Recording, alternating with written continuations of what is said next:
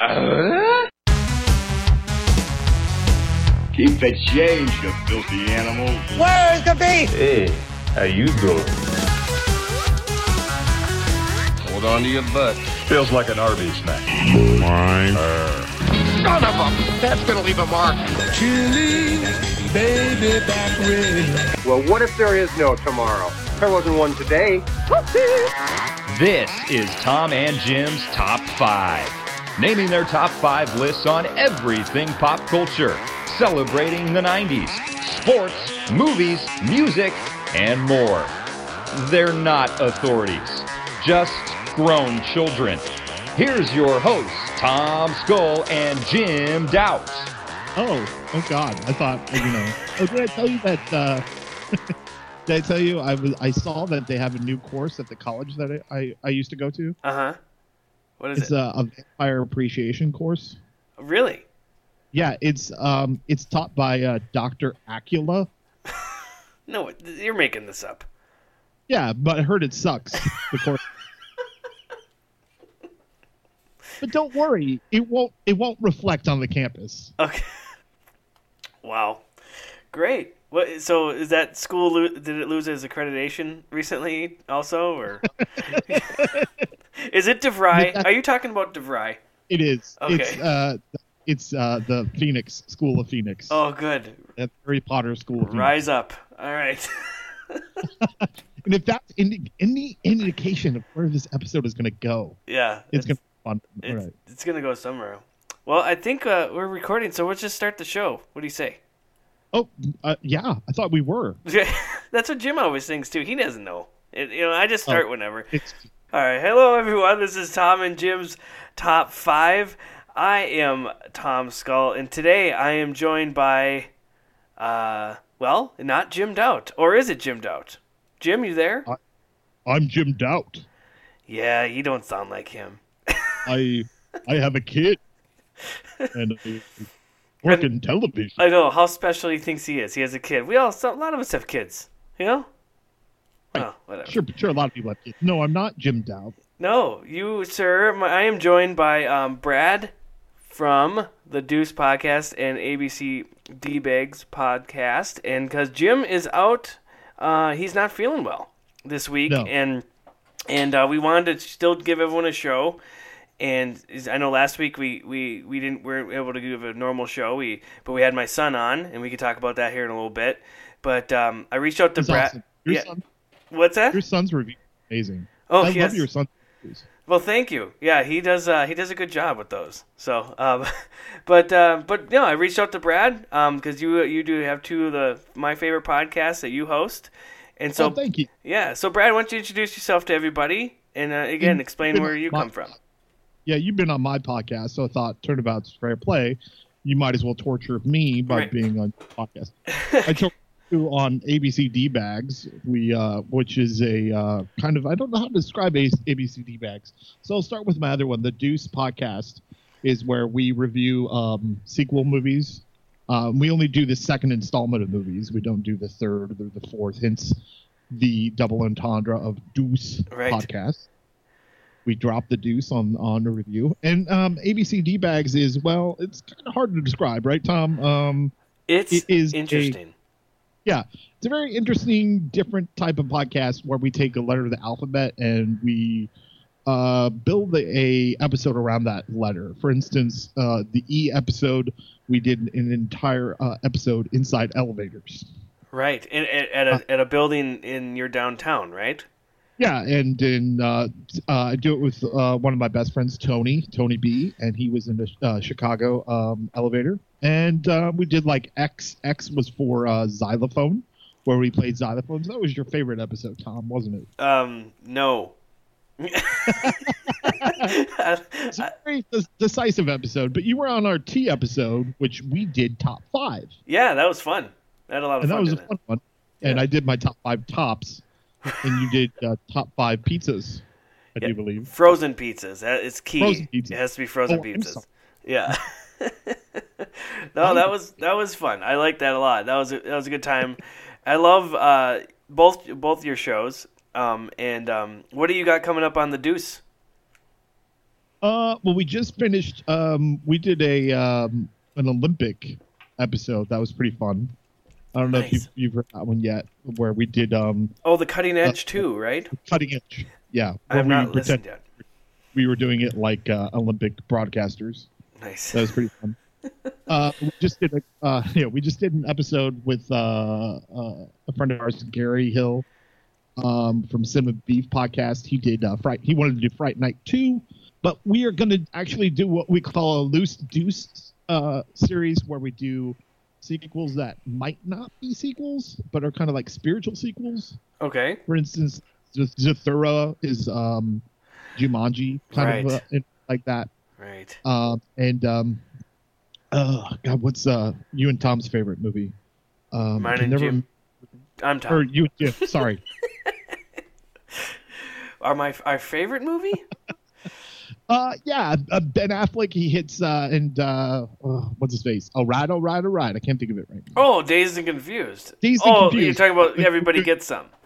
Yeah, we're gonna do Everybody Gets Some. Not necessarily a sequel, but a spiritual sequel. So we're calling it our loose deuce. So So it's like movies kind of in the same universe. kind of in a way. Yeah. Yeah. Okay, that's cool. I like that. That's a cool idea. Yeah, we thought we'd explore that, and, and we're trying to get to see if we can do um, Leprechaun two for St. Patrick's Day. Oh man, those Leprechaun movies are something else, to say the least.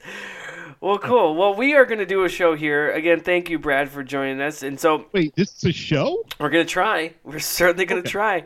Uh, but we, uh, Jim and I, were going to do our top five uh, greatest hits albums. And uh, that was a suggestion uh, from a listener named Mike, and we Oh. are going to do that. But we, but because Jim really wants to do that episode, we are going to table that till next week.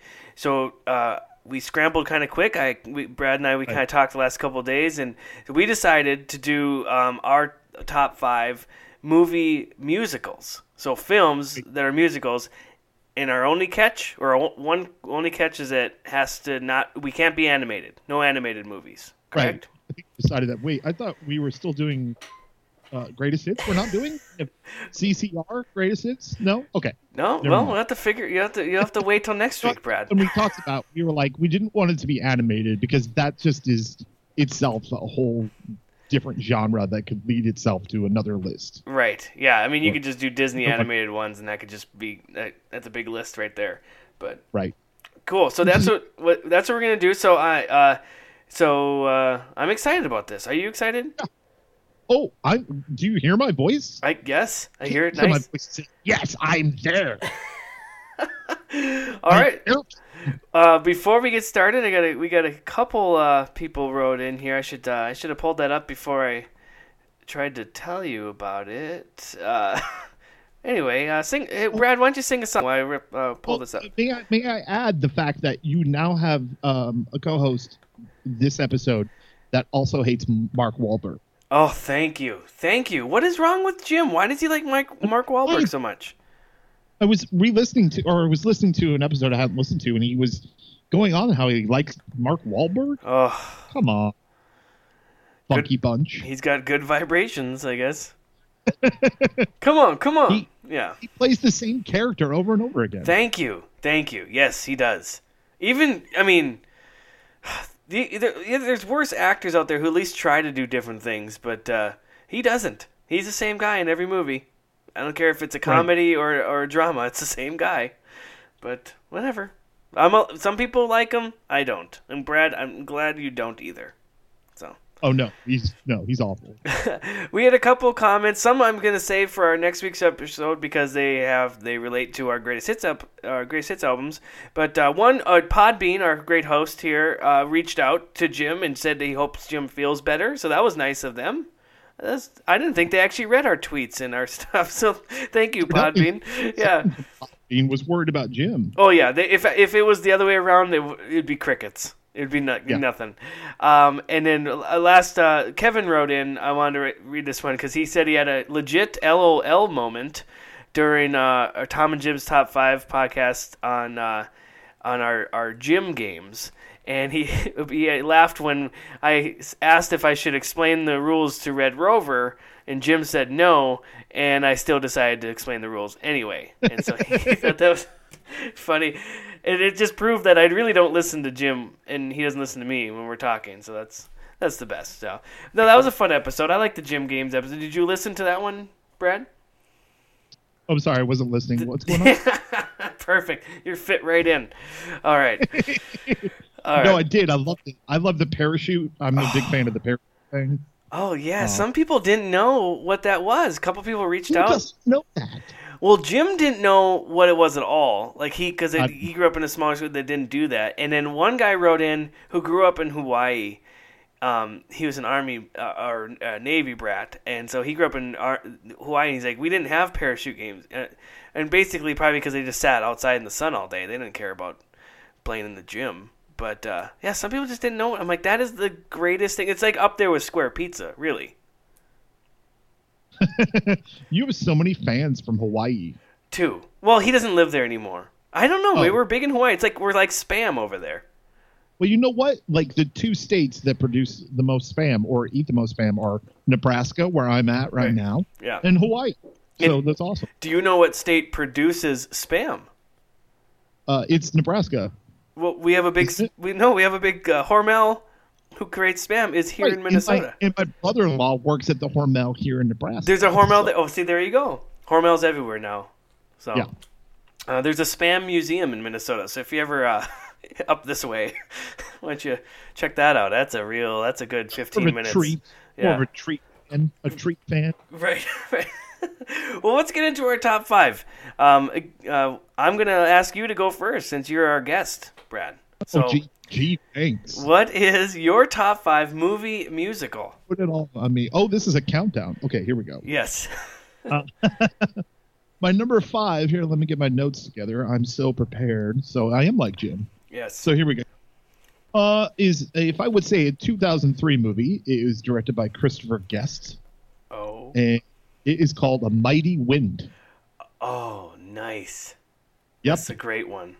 Of course, A Mighty Wind is a mockumentary. Uh, it belongs in the category of all Christopher Guest uh, mockumentaries that include This Is Spinal Tap, Best in Show, Waiting for Guffman. Um, there's a mascot one that's on uh, Netflix. Um, What this, Best in Show is the oh the mascot one yeah Netflix yeah I haven't seen that yet I think Best in Show is probably the best one. I think that this one is the most underrated one, and I oh I love this one, and I love Eugene Levy most of all in this movie. right Just quite possibly, just so amazing in this, and just his cadence of his voice, and it's just um, mhm. and he, he plays uh, him and Catherine O'Hara play uh, uh, Mitch and Mickey, and they're all they're all like old folks people from the '60s, and it's a mockumentary about how they're coming together because the guy that uh, founded all folks people, whatever, um, died, and so they're putting together a PBS like show to showcase all of them. And you've got the folksmen who are Michael McKean, Harry Shearer, and um, Christopher Guest. And if you know all of your mockumentaries, you know this is Spinal Tap. right That that all the three guys from Spinal Tap are also the folksmen. So right then you got the new uh, the new uh, Misty Singers, and that includes um, Jane Lynch and Parker Posey, and they're kind of like a cult, like how they how they get their members. Is oh it's a cult cult-like. it's definitely a cult yeah Um, but it's quite hilarious. I consider it um, I, I consider it a musical because there's music involved, and so don't you? I mean, you've seen this movie, right? That's what I was gonna ask. Um, do you think? Do you cons- so you consider this a musical? I don't know if I would have. I didn't even think along this line of Mighty Wind Yeah. as a musical, because it's they it's music in it, but they don't like break out in song and dance to progress a scene. So that's Right. where I like Th- think that's musical to me. So that's that that's the picks on my list is like that. But I could be. I- I mean, I love this movie, so I'm not gonna say let's not talk about it because I love Mighty Wind. But uh, say that the Blues Brothers too, and to me, the Blues Brothers is musical as well. So yes, uh, but well, we can we might talk about that here in a minute. and I'm gonna I'm gonna I'm gonna I'm gonna prove that it's a musical. But uh, but anyway, I love this movie. I'm we're gonna say it's a musical because I want to talk about it. Um, Right. I, I love all the Christopher Guest movies. These are so these are so great. Oh. And um, uh, like down this is Spinal Tap was one of the best movies. And when I was in college, I had a music appreciation class, you know, thing that everyone has. Um, and we had to we got to watch side by side. Um, so this is Spinal Tap, and then we watched the Death of the Western Civilization. Uh, I think that's what it's Oh, called, which is an wow. actual documentary Yeah. that came out before or maybe after Spinal Tap. I can't remember. That um, actually has a documentary about a heavy metal music in the '80s, and so they're interviewing real people and re- real bands and real things. And this is Spinal Tap is a mockumentary, and it's like it's it's the same thing. it's like so it's just so funny. Like you could laugh at the other one because you know like oh my god these people are real and this is Spinal Tap's making fun of them. It's just hilarious to watch those two side by side. But all of these movies are great. I guess you could say this is Spinal Tap as a musical as well. Some information about this movie is that all the songs were written by Eugene Levy, Christopher Guest, and all the other actors, Yeah. and they all played their own instruments. But did you know this, uh, uh, Tom, that in the early '90s, um, that Spinal Tap did, did a tour, Yes. and that well, Michael McKean, Harry Shearer, and Christopher Guest also opened for themselves as the Folksmen. that I didn't know. That's awesome. And they got booed because people people didn't know that it was them. That's great. That And they so couldn't have asked for a better response. And, uh, this song was also uh, there was a song in here that was nominated for an Academy Award, uh, "Kiss at the End of the Rainbow," that's sung by Oh, uh, yeah. Gene and uh, Catherine O'Hara, and they actually performed it at the Oscars in character. You can actually see um, the, a clip of that on YouTube. You can see clips of the folksmen, uh, the three folksmen, a- in character on Conan O'Brien too as well, and he interviews them in character, so that's great too as well. Oh wait, I've seen that interview because I mean, spoiler alert for people who don't have never seen this, but Harry Shearer's character uh, becomes uh, uh, uh, he he, he cross dresses right at the end. Right. And yeah. I believe that interview with Conan O'Brien, he's in his cross dressing character because now that's the life he lives. Yes. Yeah. Oh, it's hilarious. so Uh, good. The uh, A Kiss at the End of the Rainbow and some of the other music was actually written by Michael McKean and his wife Annette O'Toole. You might know Annette O'Toole as um, Ma Kent from Smallville, so that's who he is married to, and so they were nominated for an Academy Award together. Also, Christopher Guest is married to Jamie Lee Curtis. Well, there you go. Actually, I didn't know didn't- that. I never knew that. That's cool. Oh, There you go. Scream is the scream queen herself. Um, awesome. That's a good pick, man. Again, That's I wouldn't my- have gone along those lines, but I love ta- I love that movie, and so that's a good that's a good pick. My first two picks are kind of not traditional musicals, and then I kind of slowly get into more uh, of what we're talking about. So. Well, I'm gonna play it. I'm gonna play a song from there. Hold on one second. Now they don't allow no frowns inside, leave 'em by the door. There's apple brandy by the keg. And sawdust on the floor. So if you've got a hankering, I'll tell you where to go. Just look for the busted neon sign that flashes. E A O's. Well, there's a puppy in the parlor and a skillet on the stove and a smelly old blanket that a Navajo wove. There's popcorn in the popper and a porker in the pot. There's a pie in the pantry and the coffee's always hot. There's sausage in the morning and a party every night. There's a nurse on duty if you don't feel right. There's chicken on the table, but you gotta say grace. There's always something cooking at old Joe's place.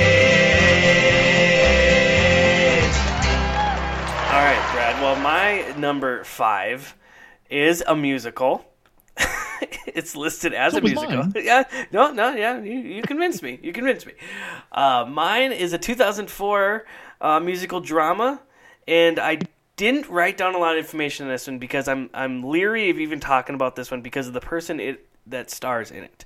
But I love this movie and I love who it's about, and it's uh it's Beyond the Sea with um, Kevin Spacey. Oh, oh, with Kevin Spacey. Yes, and it's about the, the American singer Bobby Darin and uh, his um, his rise to fame and stardom and his uh, relationship to his girlfriend then wife Sandra Dee, who's portrayed by Kate Bosworth, and she does an awesome job in this movie. And um, I just happened to my wife and I just happened upon this movie on Netflix a couple years back, a couple years back, and um, I always knew that it was out, but I never saw it. And my my parents, my mom especially, loves Bobby Darin. I grew up listening to his music because she'd play Oh, it in the car.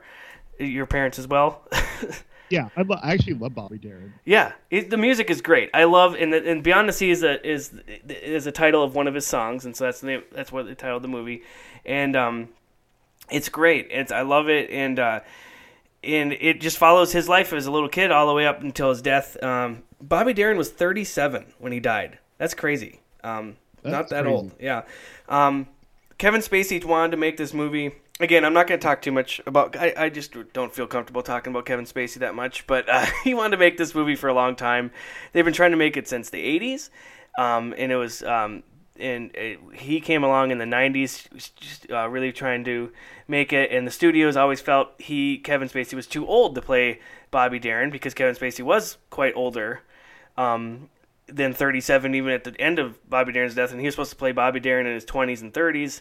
So, um, but he finally, uh, Kevin Spacey became friends with Dodd Darin, which is Bobby Darin's uh, son, and um, they kind of they. So he they kind of just kept pushing and pushing and pushing, and finally in 2004 they made the movie, and it's really good. It's a really good movie. It came out the same time. Well, it, I don't know if it came out at the same time, but it's a lot like um, Ray and uh, the Johnny Cash movie "Walk the Line," Sure. where it just I mean, yeah, Biopic. it's a biopic, yeah. And it shows that how you know before some of these movies we only knew these people for their music, and we don't realize how tortured they were in their own life with drugs and alcohol and stuff. And so there's some scenes. That's why it's more of a of drama. So there's some scenes that's kind of difficult to watch. You're like, oh man, because he's such an alcoholic and stuff. But it's great. Um, Kevin Spacey received a Golden Globe nomination for it, and and uh, it's good. It, it it bombed totally at the box office. It did not do Yeah. well. Yeah, and uh, um, but um, it kind of kind of has a little bit of cult following. But like I said, we just happened upon it on Netflix and watched And it. Kevin Spacey Yeah. can sing. I mean, he can sing. Yeah. well. And now, yeah, he did all his own singing, and he's really good at it. I mean, so some of these musicals we might talk about, some of the actors who are just actors usually start, you know, do their own singing, and some of them are okay, but some of them are like, ooh, that's rough. You know, like maybe they should have voiced over that guy, but um, but no, he did pretty good. I I thought, and it's a it's a it's a fun movie. It's a good. I love the the music. I mean, Beyond the Seas, a great song. Mack the Knife, uh, Splish Splash is you know some of the ones that people would recognize if they heard, and um, it's good. It's really good, and Yeah. uh, I would say watch it for the love of Bobby Darin and not necessarily Kevin Spacey. Right. Yeah. I mean, I think you know a couple weeks ago, uh, Jim brought up something about Kevin Spacey, and, and he said it too. He's like, it, the the thing is, the guy's a great actor, and he made some great movies, and of course, what we have learned since sucks, and he's not a good person.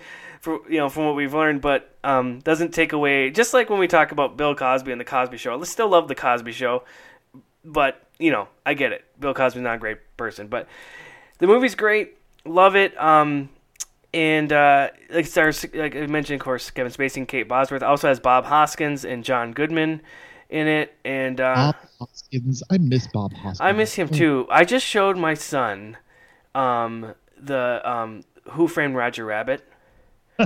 He loved it. He absolutely I want, loved it. I want a review of Who Framed Roger He, Rabbit. well, it was between that or Men in Black this last time. So he picked. He picked. He wanted to talk about Men in Black first. So maybe a couple weeks from now, who knows? We'll do a we'll do another review, Fletcher's review, and we'll maybe we'll do Who Framed Roger Rabbit. So, but uh, nice. yeah, this is a great movie. I absolutely love it. Um, the soundtrack has 18 songs, all all performed by Kevin Spacey. Um, and to promote it, um, to promote Beyond the Sea, um, they actually Spacey and Phil Ramone, who did uh, a lot of the music for it, um, they came up with a 12 city tour, concert tour called an evening celebration, the mu- an evening celebrating the music of Bobby Darin, and he it consisted of Spacey with a with a 19 piece band, and they went around to cities such as San Francisco, Los Angeles, New York, Boston, Chicago, Miami, Atlantic City, um, and Vegas. Um, promote you know singing the songs to, to promote the movie instead of your traditional going on all the talk shows and promoting it so i think that was really cool and different could have been right. one reason why it didn't do so well elsewhere you know in the theater because people didn't really know about it at the time but um, yeah it doesn't it only has like a 42% on rotten tomatoes not great but It's fun. Watch it for the music. Watch it for the because it's Yeah. it's not a bad movie. right. No, No. it's not a bad Yeah. It deserves higher than that. Right. Yeah. Right. So a yeah, it's pretty. Yeah, thank you. It's pretty fun.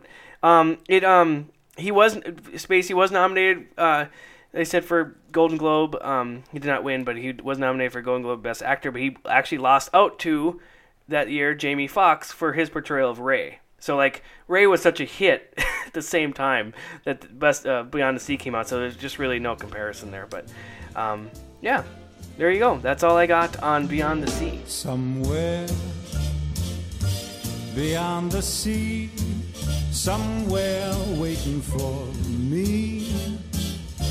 My lover stands on golden sands and watches the ships that go sailing somewhere beyond the sea. She's there watching for me. If I could fly like birds on a high, then straight to her arms I'd go sailing.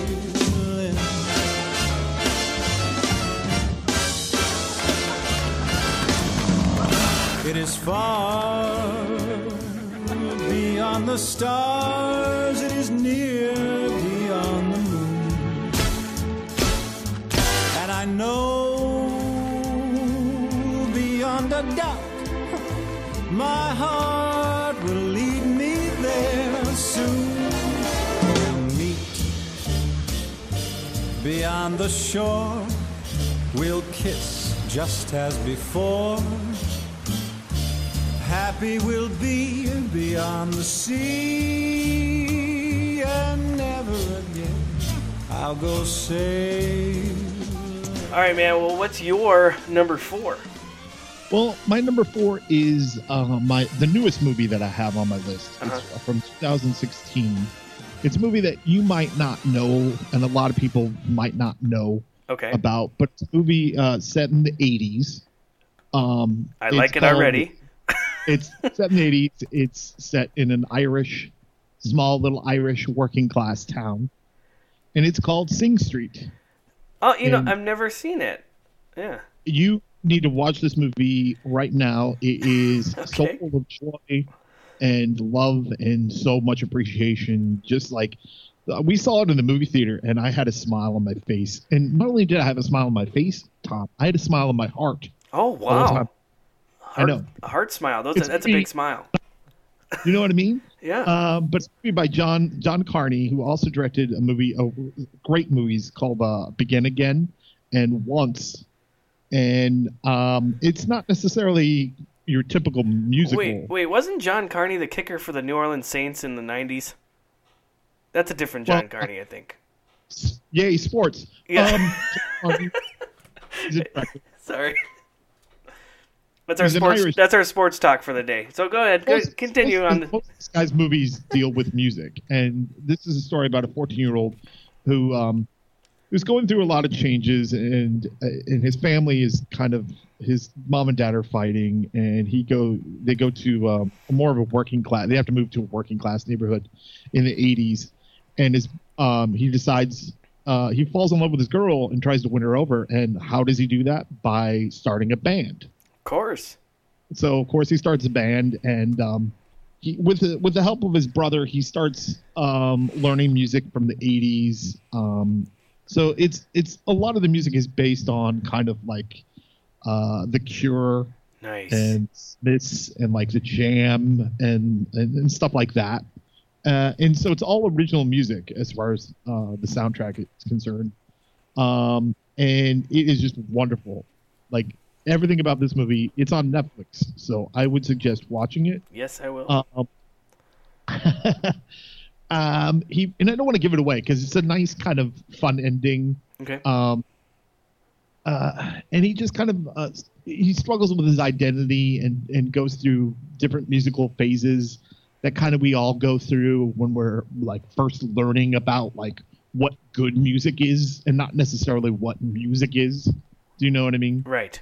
Yep. Um, and so I quite enjoy it. I don't have much about it because a lot of it is that the kids. I guess the main thing is that the kids also played their own instruments in this movie as well, Nice. which is quite impressive Yeah. that all kids did. Like Um, uh like, like- uh what's that like- one with uh Jack Black? School of Rock. Rock. Yeah, anyway. I know I mentioned it cuz Jim hates Jack Black, so I just had to throw that in This there. is really I don't think he's a fan. I don't think he's a fan of Jack Black. what with Jim. Well, he's sick right now, but I don't know. Anyway, that that's my pick for number four, Sing Street. cool. I li- I, I want to see it. I love 80s music as uh, you might know. Oh, you'll love it.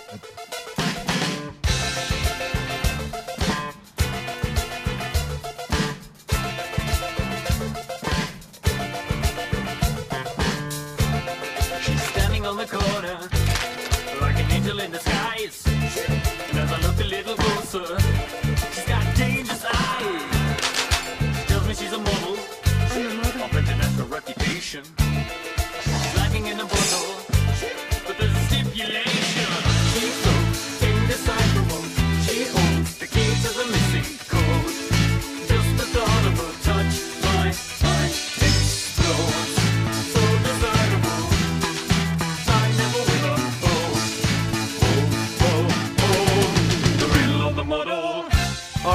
that's funny you mentioned 80s because my number four has to do with the 80s as well, but it's not Sing Street. Um, it is. it's a movie, and you know, the movie itself was panned by a lot of people. A lot of people don't like it. My wife love and it. my wife and I love it, and it started off as an off-Broadway play. It got you know people absolutely loved the play, the musical on off-Broadway, and I it's might know this. it's Rock of Ages. Oh no, I don't. Okay. I was gonna say something. Rock of Ages. Um, I love this movie. I think it's so much fun. It is so much fun. No, it's not the best storyline. No, it's not the best anything. But it has awesome '80s music. Um, it's it's funny. It's uh, it's great, and it just features. It's just basically the story of um, uh, the this girl who uh, who played played by Juliana Hough, and uh, comes to uh, I think she I think she might even come from Oklahoma or Nebraska or somewhere in the middle. Might be your your neck of but comes to. Uh, Oh no way. Yeah. She's not from Nebraska. no, not Juliana Hough herself. I'm talking about her character. Anyway, No, I know. Yeah. anyway, she travels to L.A. to uh, become a singer. You know, does that whole dream and ends up bartending at this at this uh, club that has um, it's a huge uh, it's just a huge club that they they you know 80s music at the time. They'd get big acts and stuff. But anyway, she bar- bartends there, and she meets all these other people, including uh, i- including Russell Brand, who works there, Alec Baldwin, who's the owner of the club, and uh, and a couple other people and stuff. But it's it's just basically the, so she falls in love with this guy, and so it's a love story throughout it. But the whole time, it's just a it's just a concert of just 80s rock music. Is hair band, right? Like hair. Oh yeah, band this is hairband. It, it features like Def Leppard, Journey, Scorpions, Poison, Foreigner, Guns N' Roses. Is there any? Is there any Dokken? There's no Dokken, but there's Jim's favorite, Pat Benatar, and he absolutely loves Pat Benatar, and so do I. and uh, Joan Jett, Bon Jovi, Twisted Sister, Whitesnake, REO Speedwagon. The best is like the just the soundtrack alone is amazing. If you like any of that kind of music, um, that it's awesome. And um, it it wasn't you know didn't make a lot of money or anything, but um, one of the big things that people don't like of it, which I actually like, and I don't really necessarily like this actor, but Tom Cruise is in this movie. And he plays um, Stacee Jaxx, who's like this lead singer. This you know, he's totally like a cross between uh, John Bon Jovi, Vince Neil, and like you know, just everything you think of an '80s glam rock band lead singer. That's what he plays. He does all of his own singing in it, and you know what? He's pretty good. Like it's really good. And he, you know, they're all covers, of course, of actual songs. So no, there's no original music in this in this movie. But he does pretty good. It's really, it's a lot of fun, and uh, yeah, I don't. I mean, it's just. I have you seen this movie? I have not seen this movie. I do know who originally originated that role off Broadway, though. Who was it? It was Chris Hardwick. Okay, well, great. Yeah, I want to see this. I know it traveled to through all over the America, and it came to Minnesota, and we never went to it. and I kind of regret not going. Um, did you you've ever did you see the the actual musical in the theater?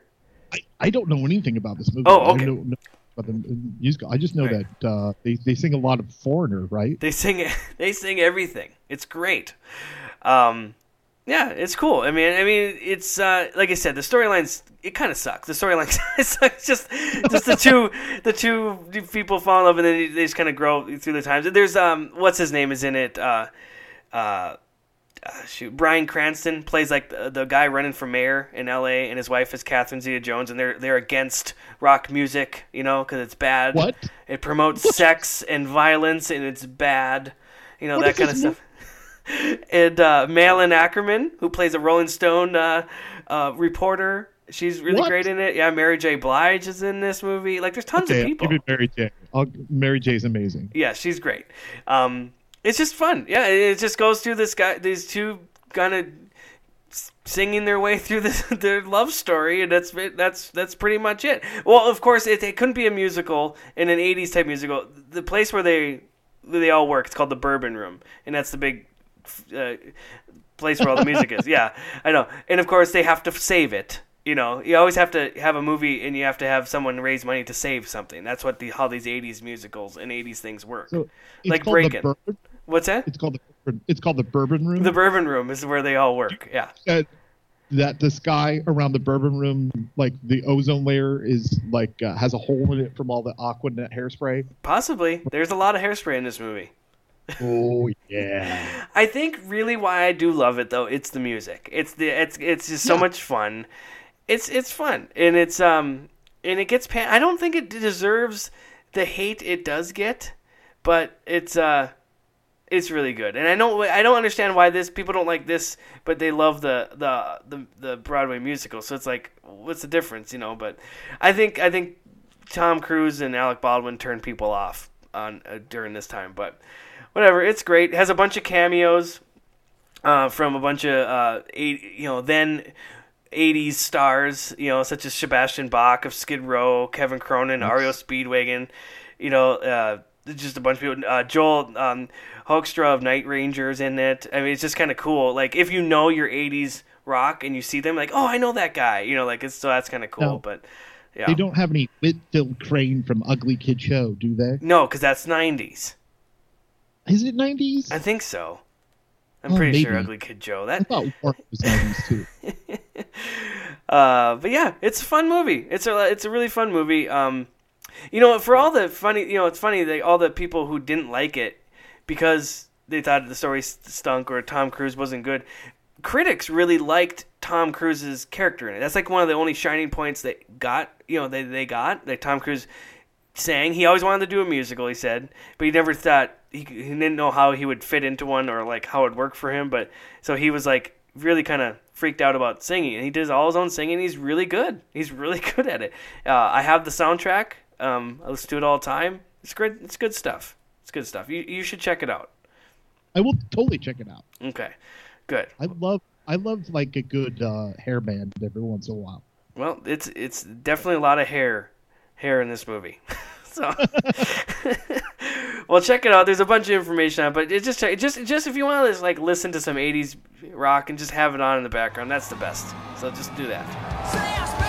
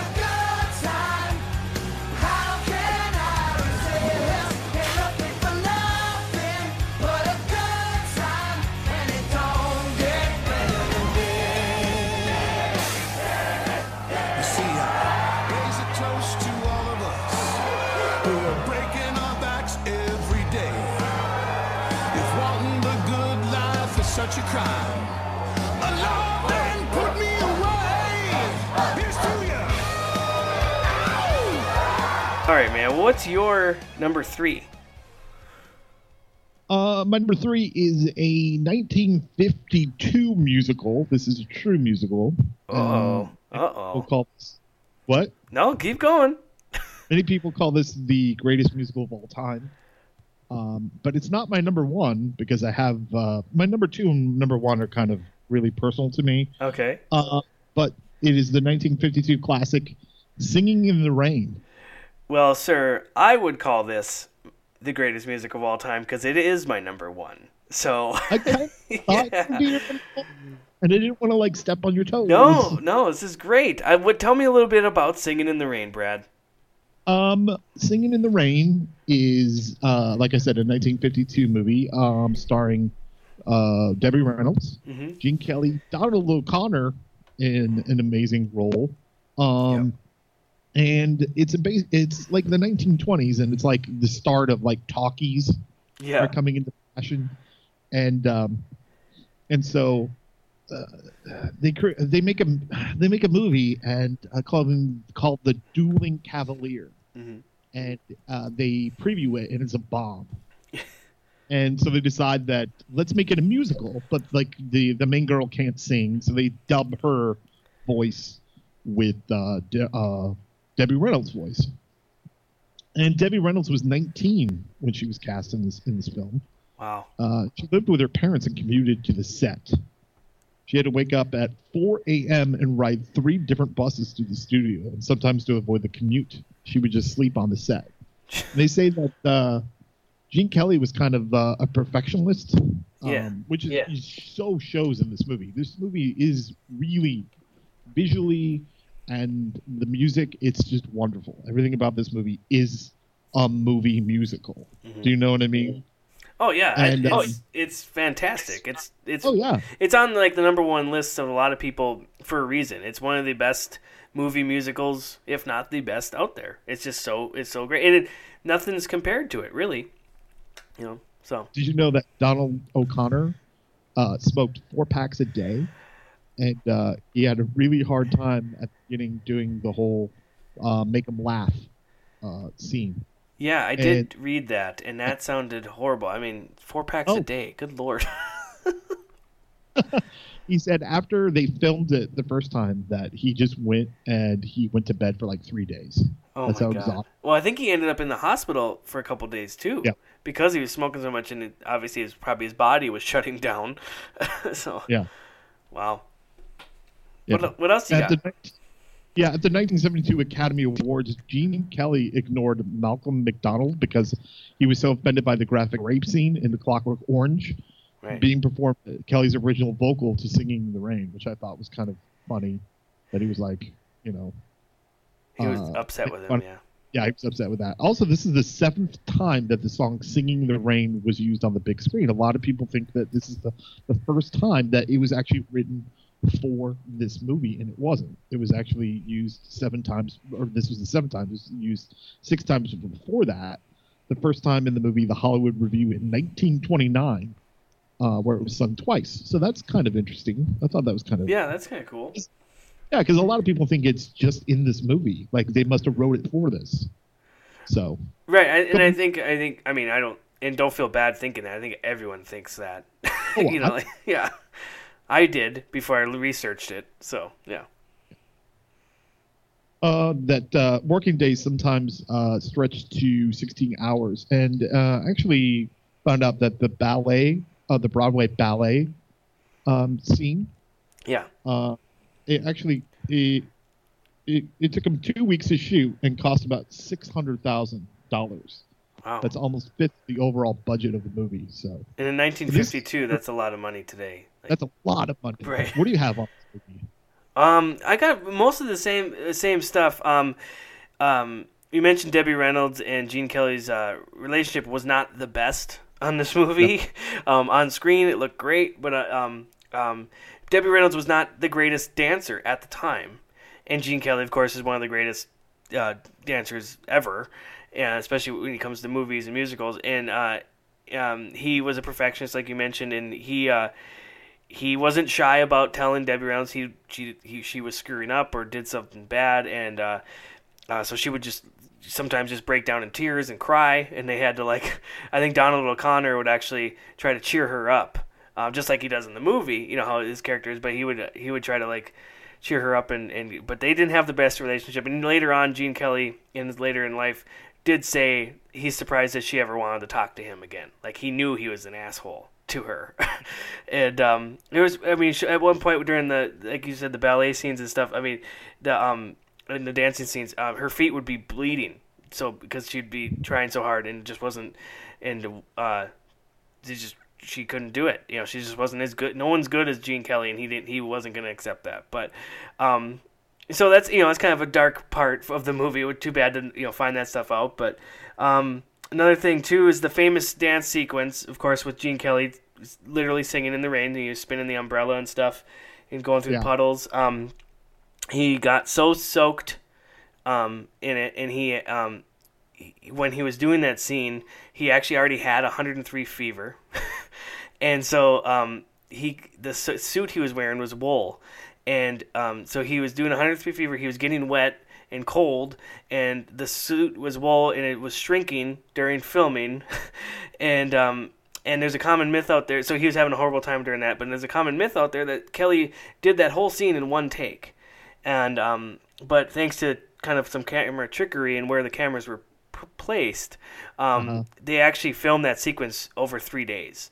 Um, so you think it's just one long scene and stuff, which is cool, but it's not. Um, and uh, some someone said there's a myth out there that the rain in that sequence is mixed with milk in order for the drops to show up better on camera, which is not true at all. Uh, it's just through the you know the with proper lighting, you know, stuff you'd learn in film school, you know. But um, so that's kind of that's kind of cool. But yeah, I absolutely love this movie. I the first time I ever saw this movie, I was a little kid, and I think it was on t- network TV or something. My mom watched it, or maybe I was at, with, with my grandmother or something, watched it, and I thought it was cool. When you're a little kid, you're like, oh, that's cool. And of course, the song, the one scene that everyone loves, or at least when you're a little kid, the make 'em laugh scene in the song is awesome. It's such a great scene. And um, but then I never saw it again until college, and I, had, you know, when I was in film school, um, we we uh, had to watch it, and I just fell in love with it now through a different set of eyes, and knowing kind of a more of a film background. I just think it's so cool. It's so well done, and for being from 1952, it still holds up so much. Um, I yeah, agree. It still Yeah. holds up.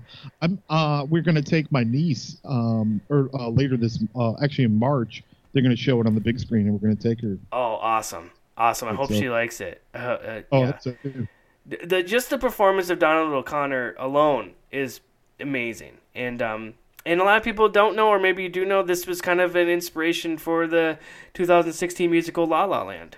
Um, so um, and it, you can see some similarities if you've seen both those movies. Um, so it's pretty cool. Anything else you have on it?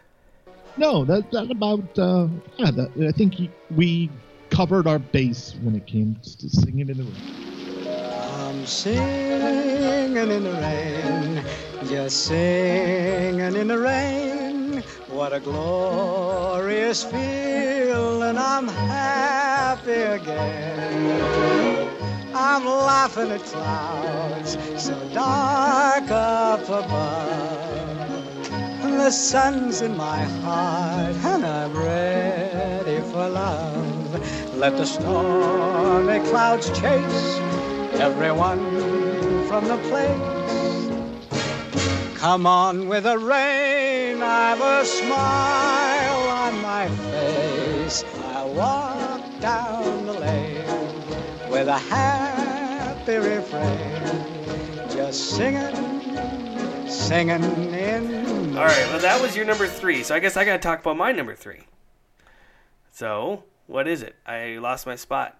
Okay, here it is. My number three. I love this. This one's a, my, this one's a little different. Um, people are gonna be kind of may, might roll their eyes at me, maybe not. But I grew up loving these people, these characters, and in 2011, uh, they made a new movie with these characters, and it just brought all that love and nostalgia back for me. And it's The Muppets from 2011 with uh, uh, Jason Segel uh, and uh, and yeah. Amy Adams. I love this movie. It is so much fun. like I love the Muppets growing up. I love the original Muppet movie, the Mu- Great Muppet Caper, the the the um, you know the Christmas Muppet Christmas Carol. I love everything Muppets. it's just so cool, and uh, but I love this one's this one's great. It it took a characters that were no longer relevant at all. They weren't. And um, Jason Segel, like just like myself, probably grew up watching them and loved it. And he always wanted to make a Muppet movie and kind of bring them back into the mainstream because the Muppets were out were around all the time in the in the eighties. So, and he did that, and he finally got someone to make it with him, and uh, it's awesome. And this one revolves around Jason Segel and his brother Walter, who Walter is a Muppet. So there's so there's no logic here, just so you know. and uh, they live in uh, the town called Sm- I think it's Smallville or Small Town or whatever.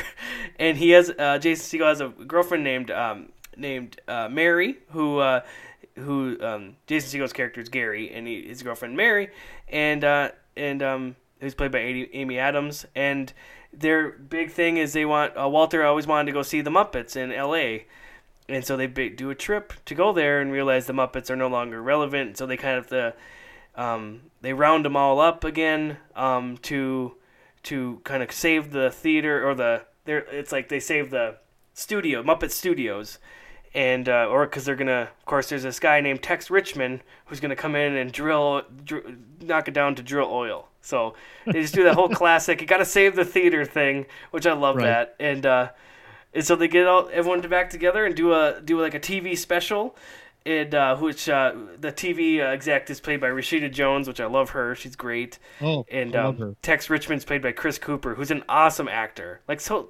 underrated. Like people don't think of him. He's great. Uh, he's really oh, great. I love. Yeah, yeah I love. Um, and then they brought back a lot of the same people to do the Muppet stuff. Frank Oz, who uh, used to always do the Muppet stuff, and of course does you know did Yoda and all that stuff, was not brought back for this. He he declined to to to do it. He didn't at the he didn't like the first script, and so he just said, "Ah, no." Uh, but later on, he has said that you know this is a great movie. He uh, he was very happy that they brought the Muppets kind of back in the limelight and stuff.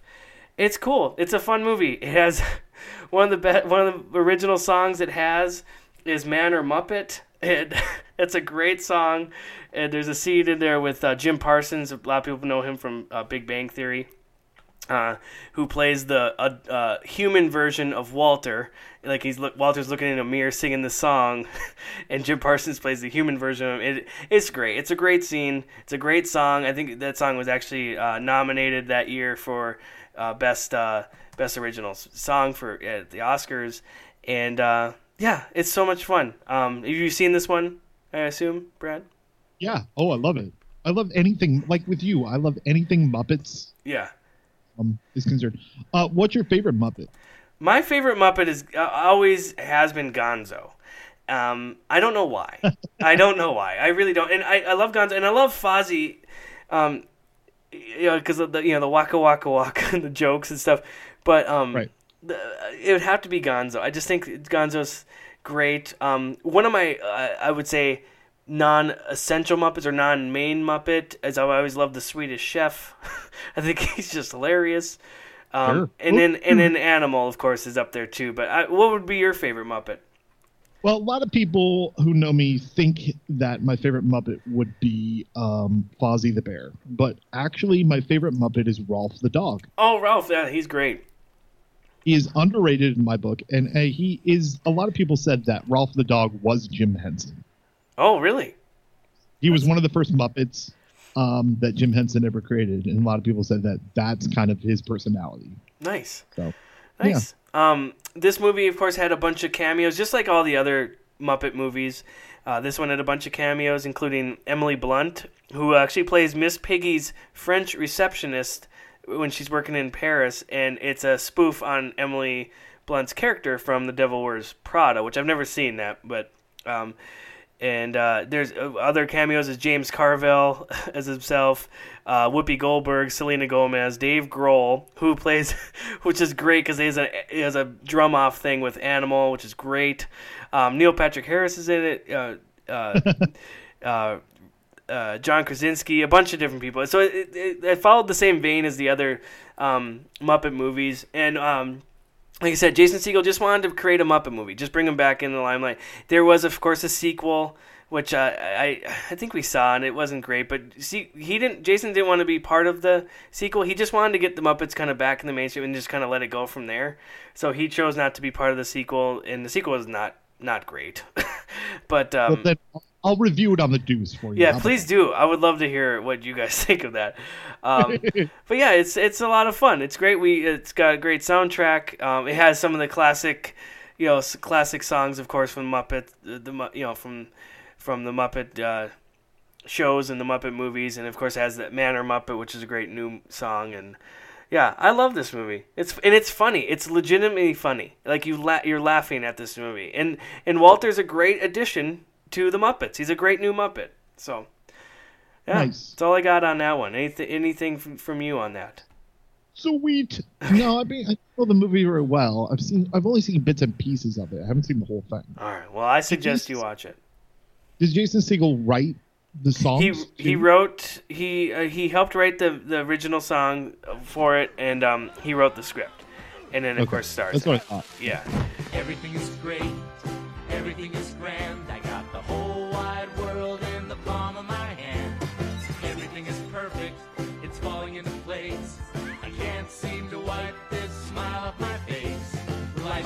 Rose. With someone to paint, someone to pose. Life's a piece of cake. With someone to pedal, someone to break. Life is full of glee.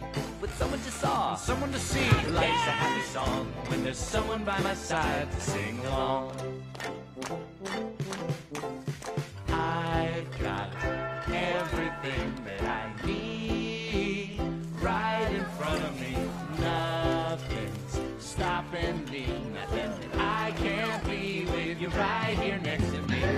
Life's a piece of cake With someone to give and someone Have you cake? Life's a piece of pie with someone to wash, and someone to dry. Life's an easy road With someone beside you to share the load. Life is full of highs. with someone to stir and someone to fry. Life's a like a lamb. With someone there to lend a hand. Life's a bunch of flowers. With someone to while away the hours. Life's a fillet of fish. Hey! Yes, it is. Life's a happy song when you get someone by your side to sing along. All right. All right. Well, let's get let's move on. That was my number three. What's your number two? My number two is a 1992 Disney live action film that flopped at the box office for some reason. Um, my number two and one are kind of very personal to me uh, because they're the ones I've seen the most. Okay. This movie I'm talking about, the 1992 live action Disney movie, is called Newsies. Oh, I love Newsies. That's a good starring movie. Christian. I, I I love Newsies. Right. I dressed as a newsie in in a high school because I was a geek. I I all the soundtrack. Um, surprised I was a theater nerd, but uh, yeah, um, Newsies uh, was a big failure in the box office. I mean, th- this is the first live action movie they did since uh, I want to say Bedknobs and Broomsticks, and uh, during 1992, why? I mean, what was Disney thinking? They were like, we should probably, you know, what really get seats, like butts and seats. Um, a story about the or 1899 um, newspaper boy strike. That really is like good material to get people in seats, right? And is this coming off like, or is this before Aladdin? Because Aladdin was '92. This is around that. I think this is around that time, wasn't? Or like coming off Aladdin. So they have like one of the greatest movies they've ever made, and then they bring out Newsies, and it just and they wonder why it flopped. I guess. like I said, this movie was a commercial flop upon its release. It is it is a story about the the uh, the newspaper strike, uh, the newspaper boy strike. They raised the price of uh, papes Oh God. to, to one cent more, you know, and they are uh, so it stars Christian Bale. Christian Bale is actually ashamed to tell his friends that he was in a, a movie musical. Why? Do you have Which, anything uh, wise he was? That's weird. He, he he really he denies this movie. He does not talk about this movie at all. I don't know why. Um, because he's not terrible in it. I mean, he's not the greatest dancer. Do you but whatever. think? Do you think at this time in his career he um, w- lost his shit on somebody on, out, off camera, like he did, like he did for him on Terminator? Damn it! I'm pirouetted. Okay, I did a pirouette. Just screaming at some poor Just production screaming. assistant. Yeah. uh, but like I said, it was a commercial flop. But however, it gained a cult following uh, when it was released on home video, Hmm. making its money back on rentals, and deemed popular enough to be adapted to a stage musical. So it's actually a movie that flopped that turned into a stage musical in in 2012, 2013. Um, that was a, a commercial success. Yeah, see that's Um, that's cool. That's because a lot of, a lot of these are like already staged uh, musicals that we're talking about, and then it, this one took a f- movie that flopped and made it into a, a very very successful Broadway musical. I mean that's awesome. and I like that because we have so many movies that are getting like remade Mhm. nowadays. Yeah. Oh, So many good movies, but I say remake bad movies and make them better. But that's just me.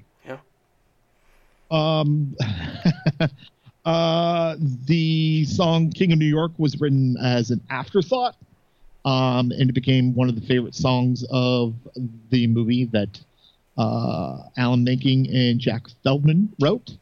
Um, I know this movie by heart. I've seen it many, many, many times. Um, many times alone, many times not alone. Um, it's just one of those movies. It was his one of those movies that like they showed at like two in the morning, or not two in the morning, but like two in the afternoon, like over and over again on a weekend. And I'm like, why are these kids dancing in the street? Right. You know, like, I didn't know what it was, and then I watched it. I was like, this is amazing. I hope they show it again. Yeah, I think that's how I saw it. Was like on either home video or like just on TV randomly. Um, I never saw it in the theater, but yeah. Continue. I'm sorry. No, that's fine. Yeah. No, I love. Um, there was a proposed sequel about the uh, the Streetwalkers of 1899 called Floozies. No, I just made that up. Anyway, um, And then they have an AMC one called the the Dead Walkers or whatever, The Walking Dead. yeah. Anyway. this movie was panned by critics, panned by everyone. Won a Razzie Award for worst song. Um, Which which, song? Which song did they win a um, Razzie Award? Ann-Margret sings, which is terrible. Which is just a terrible song. Hmm. She's she's like on a swing and she's like, "High times, high times," and I'm like, "Whatever." Shut up, and. Oh. But that's just me. Uh, but that's all really I have for this. This is just one of those movies I will watch over and over again when I'm feeling down. Uh, sometimes I'm like, I want to watch news. that's how. I, It's cool and it's got good music. And like I said, like this is another one that I think a lot of people have are familiar with now because it's been it was on Broadway and it's traveled like, around. YouTube, can YouTube the Newsies dancing to popular music? I suggest doing that. They Oh. danced Beyonce. Uh, I'm gonna have to do that. dance, like so, it's so great. They dance to all this music that's uh, the more modern and um, and some of them work. Some of them look like they're actually going to the beat of the song. So I would Nice. suggest looking that up. All but right. yeah, I number two pick Newsies. I'm dumb. What's the matter with you? You're in the papers, you're famous. You're famous, you get anything you want. And that's what's so great about New York. A pair of new shoes with matching laces. A permanent box at the sheep's head races. A porcelain tub with boiling water. A Saturday night with the mayor's daughter. Look at me, I'm the king of New York. Suddenly, I'm respectable, staring right at your lousy with stature. Nobbing with all the muckety mucks. I'm blowing my dough and going deluxe. Then dare I be, ain't I pretty? It's my city. I'm the king of New York. All right. Well, my number two is one of my favorite movies, and of course, I say that every week when we're doing the top five on movies. But I love movies, so, so and it's um, but it's a great movie. It's it's uh, I love comedies. I love '80s comedy, and uh, this is right up there. And it actually came out in 1980, and you already kind of talked about it a little bit, and it is the Blues Brothers. I figured that. I love the Blues Brothers, and when you you know we talked about you thought Blu- Blues Brothers doesn't have any scenes where they just break out in song. That is untrue. Some people say that. I say it's yeah, a musical. Yeah, no, it's a musical, and there is a few scenes. There's a couple scenes where they just break out in song. One, for instance, is the scene with Aretha Franklin when the Blues Brothers try to go get their um their friend uh, who plays the guitar, and they break out in the in the diner, and she sings uh uh oh god, what's that song? You better think. I think it's called. Is that what it's called? I don't remember what it's called. Everyone's probably like, "Oh, it's this," and they're yelling at me right now. But I'll look it up later.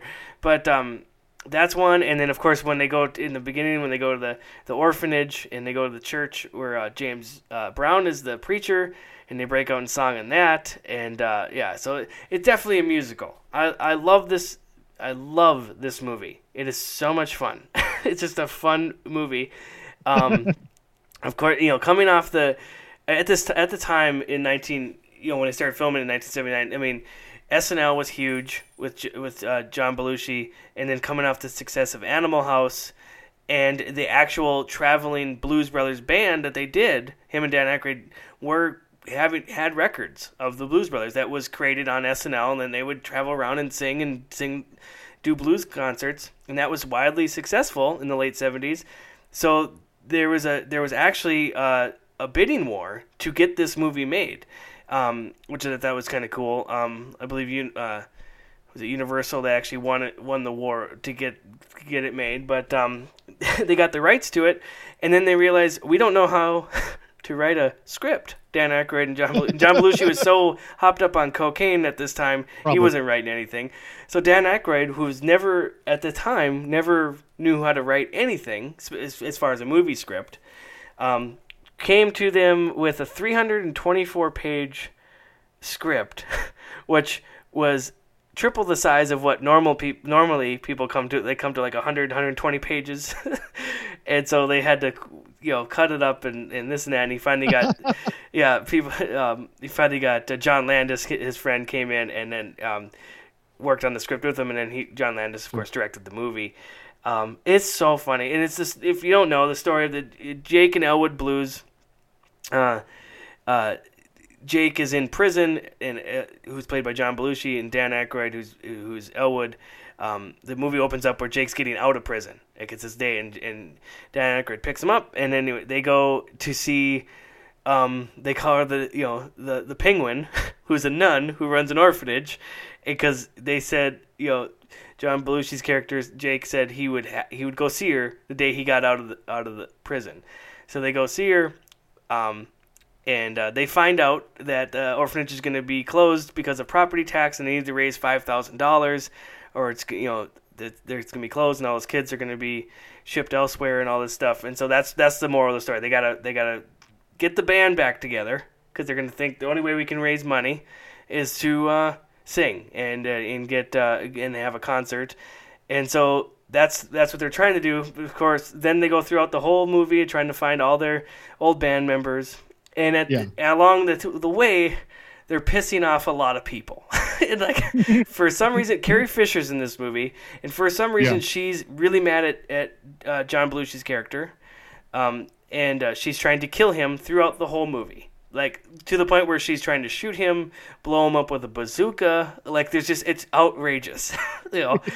um, then Henry Gibson, uh, a lot of people might not know him. Uh, he's in one of my favorite movies, The Burbs. But he's in this movie, and he's played by one of the uh, the neo-Nazi group that the Blues Brothers end up pissing off. for and so they're starting to chase them. And Charles Napier is it part of the uh, uh, uh, Bob's Country Bunker place where the, the Blues Brothers skip out on their bill, and so he's chasing them throughout the movie. So it's the whole thing, and all the way to the end concert. Um, anyway, I love this movie. It's fun. The music is fantastic. Um, I, you know, this was kind of my because I was so young when I saw it. It was kind of my first introduction to blues music, and I was like, man, this is really cool. Like, it's really good music, and of course, a lot of it's covers, obviously, you know. But but uh, John uh, Belushi and Dan Aykroyd doing all their own singing. Dan Aykroyd's doing his own harmonica playing, which it's fantastic. Um, it's good stuff.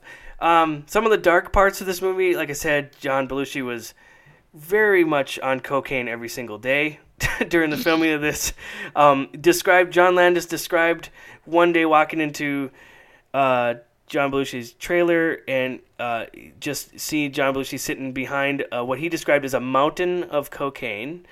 Um, yeah, they even got to the point where they asked Carrie Fisher, who was also did a lot of cocaine at the time, Yeah, to talk to John Belushi about his cocaine use. Like it was that bad, um, unfortunately. And of course, that you know, unfortunately, a few years later, that's what eventually killed John Belushi. But um, it was he's just he was so good and he's so animated. John Belushi is. Uh, you know, he was Chris Farley before Chris Farley. You know, he's just it was is is so good, and this movie is so much fun.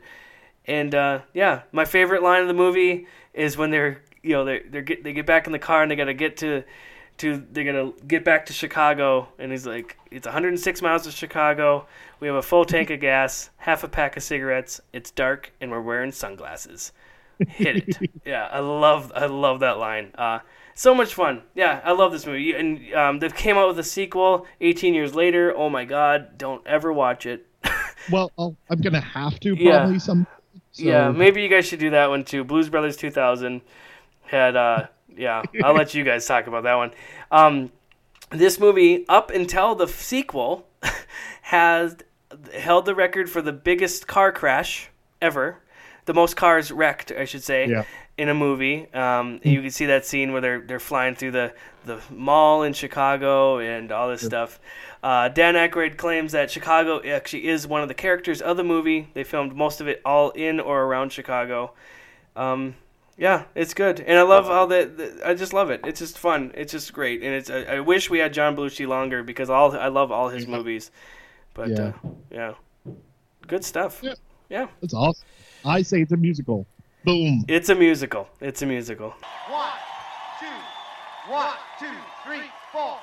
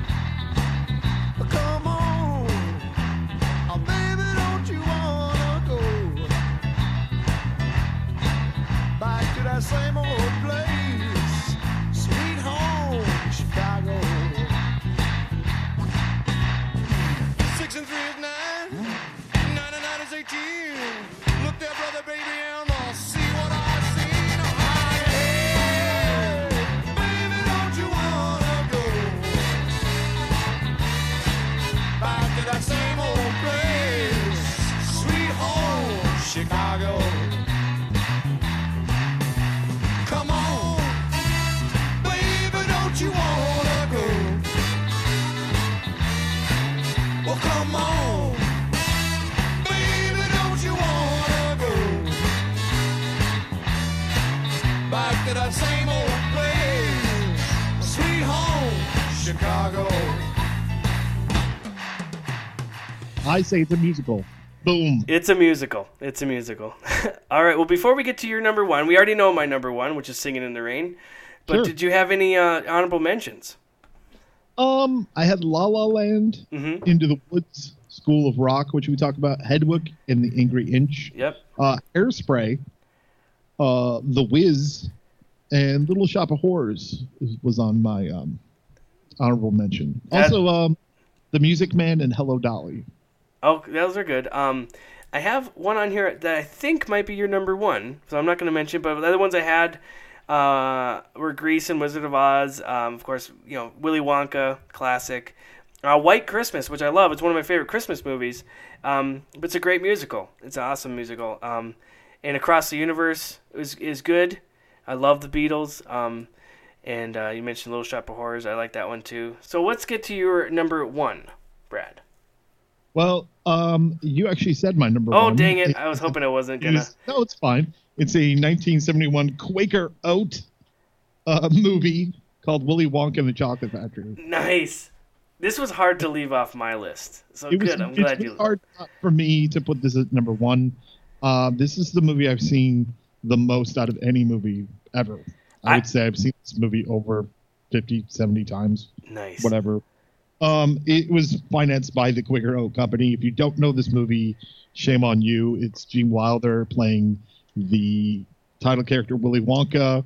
He sends out a bunch of uh, golden tickets so he can get kids to come to his chocolate factory. He opens it up, and basically it's him trying to find a successor for his um, chocolate company. I don't know why he's leaving his chocolate company to a kid, but uh, whatever. Uh, Why not? I love this movie. This movie is amazing. Um, again, it's one of those movies I watch when I'm feeling down. Mhm. Um, uh, after reading the script, Gene Wilder said that he would only take the role if he could do that famous somersault. Um, he said if he couldn't do that, he he did not want the role. He wanted to surprise everyone as far as uh, Willy Wonka uh, just the way he was. He wanted uh, him to always be surprising people.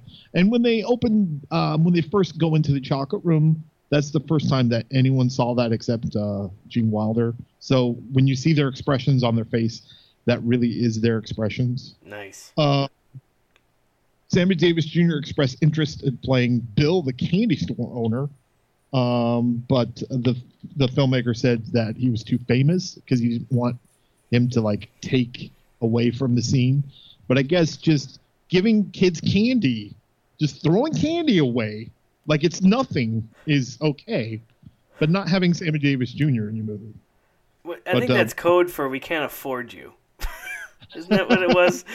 Yeah, pretty much. We already had Pretty Gene much. Wilder. We can't afford. we can't afford Sammy Davis Jr. Also. Charlie's just sitting outside the, of that uh, store, and then he'll eventually have to pay for his own candy. Just walk inside. He's giving away free candy. Right. Giving away free candy. Um, this is a movie that I love. I simultaneously love and hate at the same time. I know it's hard to believe, but I do. Um, I hate the grandfather character in Oh. You do? Grandpa Joe? What's He's wrong with Grandpa awful. Joe? Oh, I love Grandpa he's Joe. awful. He's a bad influence. Look, uh, like first of all, he's like, "Here, Charlie, I got you uh, a chocolate bar." No, you didn't. You didn't get out of that bed. Well, here's my second- here's my problem with Grandpa Joe. I mean, if he could walk and bring Charlie to the chocolate factory the whole time, how come he wasn't pulling his weight, helping his daughter run that house? Right, but his his mom's too busy making laundry soup. You know, like I, like I say, and then when Grandpa Joe, like, and like, and look, the song "I Got a Golden Ticket," like Grandpa's just like, "I've got a golden ticket." No, you don't. You got a plus one, Grandpa Joe. Grandpa, Grandpa say, Joe's the most famous a- plus one. You know what I mean? And Oh. then, and then he. Uh, uh, first of all, this guy's a drunk the whole time, and he's like jonesing while he's in the chocolate factory, right? And then when he, with the first chance he can get, he's like, "Well, busy lifting drinks? Sure, let's chug them, Charlie." Come on. Well, he's That's all I'm British. saying. He's British. I mean, No, he's not British. well, actually, he's not. yeah. Where are they Um, in this movie? Where are they? They actually, it's it's uh, well, they're in Germany when they filmed it, but uh, the, they never really say what country they're in. It feels like it takes place in the United Kingdom. It feels like that. Right, like because like the the teacher is like British, but Charlie's American, so I just call it Cluesbekistan. Right. That's where they're at because I don't know where they're at. It's right And near so the it's like, border. grab a clue, Cluesbekistan. That's what I call it. Right. Uh, but that's just me. Um, I and I think Charlie's a freeloader, but that's beside the point. But whatever. Um, And you love this movie, apparently. I love this movie, by the way. I'm talking. Look, uh, the chocolate bars were made of wood. Um, Aw, let's see That's things. that's Uh, depressing. like I would, I wish that was real chocolate. Right. Most of the most of the chocolate bars were. Um, the chocolate river was made of uh, 150,000 gallons of water, real chocolate and cream, because the cream began to spoil at the end of filming. It smelled terrible. Oh yeah. Uh, what else? the Oompa Loompas were known for a hard drinking offset, even traveling in a limo together. I don't know if that makes. I don't even know if that's true. It's probably a lie. Um, let's see what else. Oh, Um, there are actually 10 Oompa Loompas, and one of them is a female. oh, all right.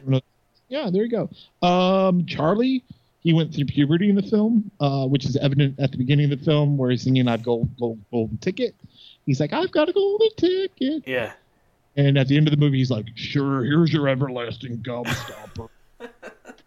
Poor Charlie. I know, I love Charlie. Um, I love this movie. Um, it's I love this movie for many reasons. I love the music in it. Um, I love making fun of it because it is a ridiculous, uh, fun movie. It's exciting. The first time you watched it, you're like, "What is this movie?" Oh, it's mind blowing as a kid. The first time yeah, you see this it's one movie. of those other movies where it was like always on USA, like every weekend, and you just watched it. This was one of the Yep. first movies ever that my parents bought me. Was, was that was my Really? own movie, like Willy Wonka and the Chocolate Factory. Yeah, I had the nice Oh, VHS nice. copy. It was fantastic. So, nice. Yeah, I loved it. Good. You know, that grandpa character. Screw Grandpa Joe. Yeah. It's just pull your weight, Grandpa Joe. I know. The Come real. on. Let's be honest. The real hero of the movie is Charlie's mom. I mean, I, I think so too. She's busy making that laundry soup. yeah. And she even sings him a nice song, you know, as he's walking down the street. Yeah. Yeah. I also had the theory that maybe perhaps that that uh the because we never know where his father is, maybe his father is Willy Wonka, and that she is actually doing the laundry for all the all the people, the, like the Oompa Loompas and, and stuff like that. I don't know. Maybe who, who knows? That's a nice fan Donald- theory you got there. Was Donald Trump in this theory or in, in this movie? By the way, I think he was. I think I saw him as an Oompa Loompa. Yeah. Well, there's definitely orange people in this movie, so there you go. There you go. uh, we don't say his name. We call him Orange Forty Five on this show. Just so you know. Oh, I'm sorry. It's okay. Oops. You're a guest. I'll allow it. Just once. Uh, no, this was a hard. This was. I got a panic uh, there with the whole Grandpa Joe, but you know, Uh, do what you gotta do. This is a great pick. I'm almost jealous. I'm I'm I'm a little upset I left it off my list because this it is a great movie. It's such a Oh, good great. movie. And when you said in the top of your uh, when you started talking about this, and you said um, that most people know it, and if you don't, shame on you. Uh, and if if you if Brad said Willy Wonka and the Chocolate Factory, and the first thing you thought of was uh, was the Johnny Depp movie, uh, stop listening to our show because we don't we don't want that kind of negativity in our life. Um, no, I'm What's- kidding. It's What's about this movie is that Gene Wilder doesn't show up until 30 minutes into the movie. right, and he's top billing. You know, like and he's top billing. Yeah. And, and his entrance is one of the best entrances in any oh, any movie. it's fantastic.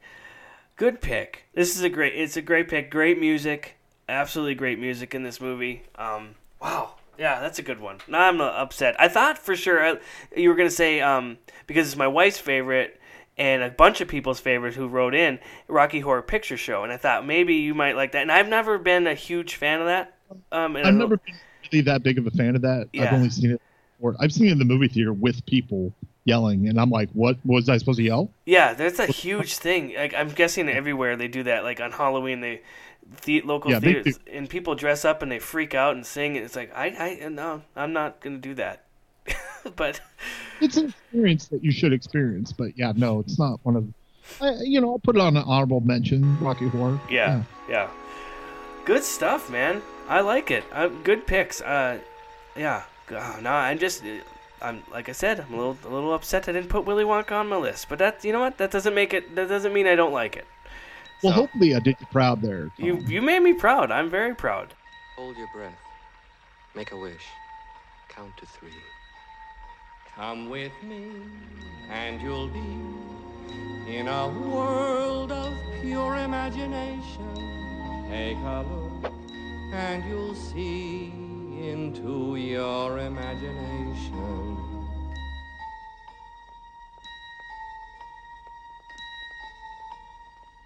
We'll begin with a spin, traveling in the world of my creation. What we'll see will defy explanation.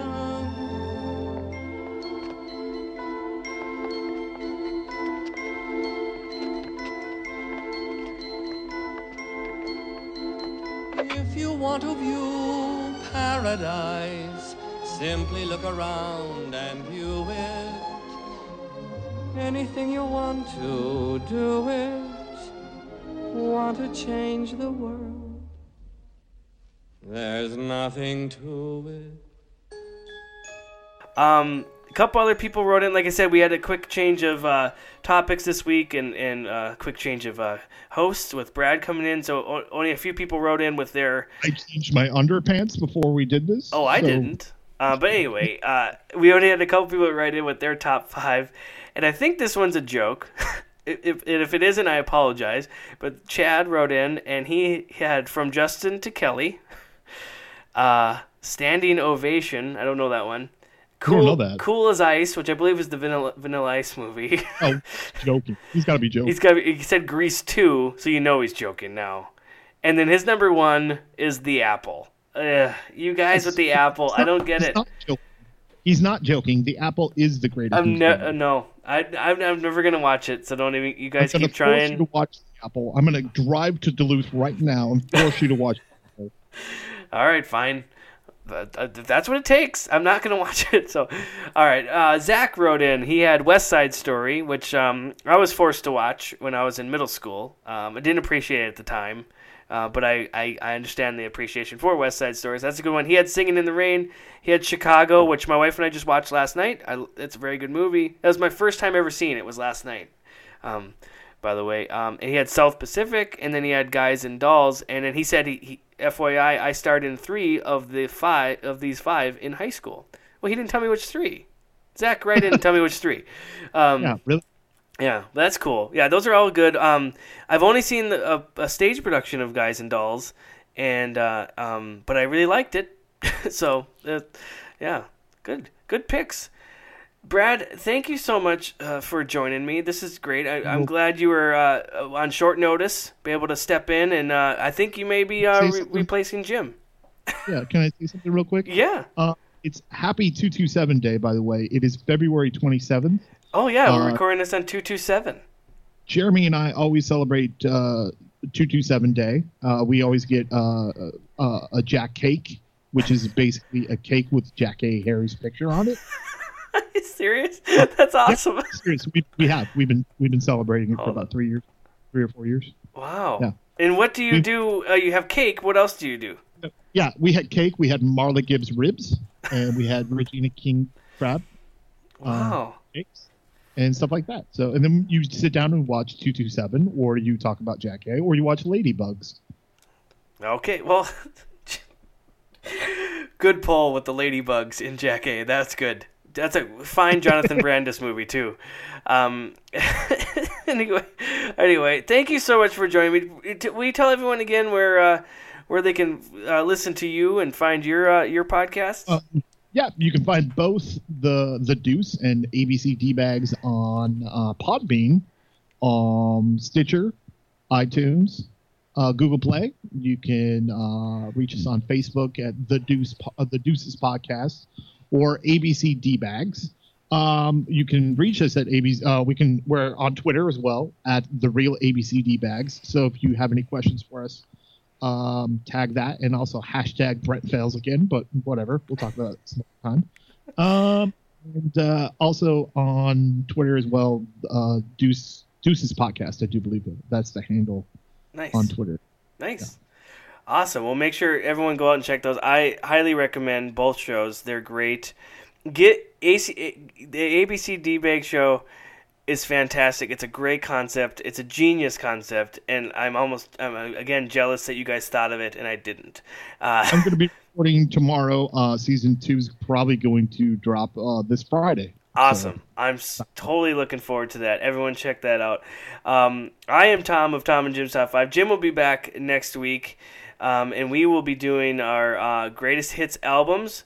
And so we're very excited about that. And you can always find us, of course, on Podbean, our great host, and on iTunes, Stitcher, Google Play. And you can find us on, as Jim says, all the social media apps you like to stalk your ex-girlfriends and boyfriends on.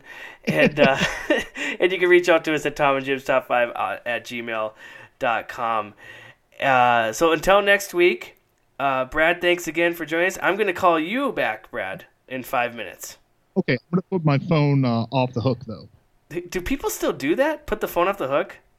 I don't know. I don't have a landline. Remember what's a landline? Remember when people you do that when you were a kid, and then suddenly you're Yeah. eating dinner, then you hear that ring, ring, ring. oh, what a horrible concept! All right, Brad, five minutes it is. See you in a bit. All right, bye. Make 'em laugh, make 'em laugh. Don't you know everyone wants to laugh? Ah, ah. My dad said, be an actor, my son. But be a comical one, they'll be standing in lines for those old honky-tonk monkey shines. Now you could study Shakespeare and be quite elite, and you could charm the critics and have nothing to eat.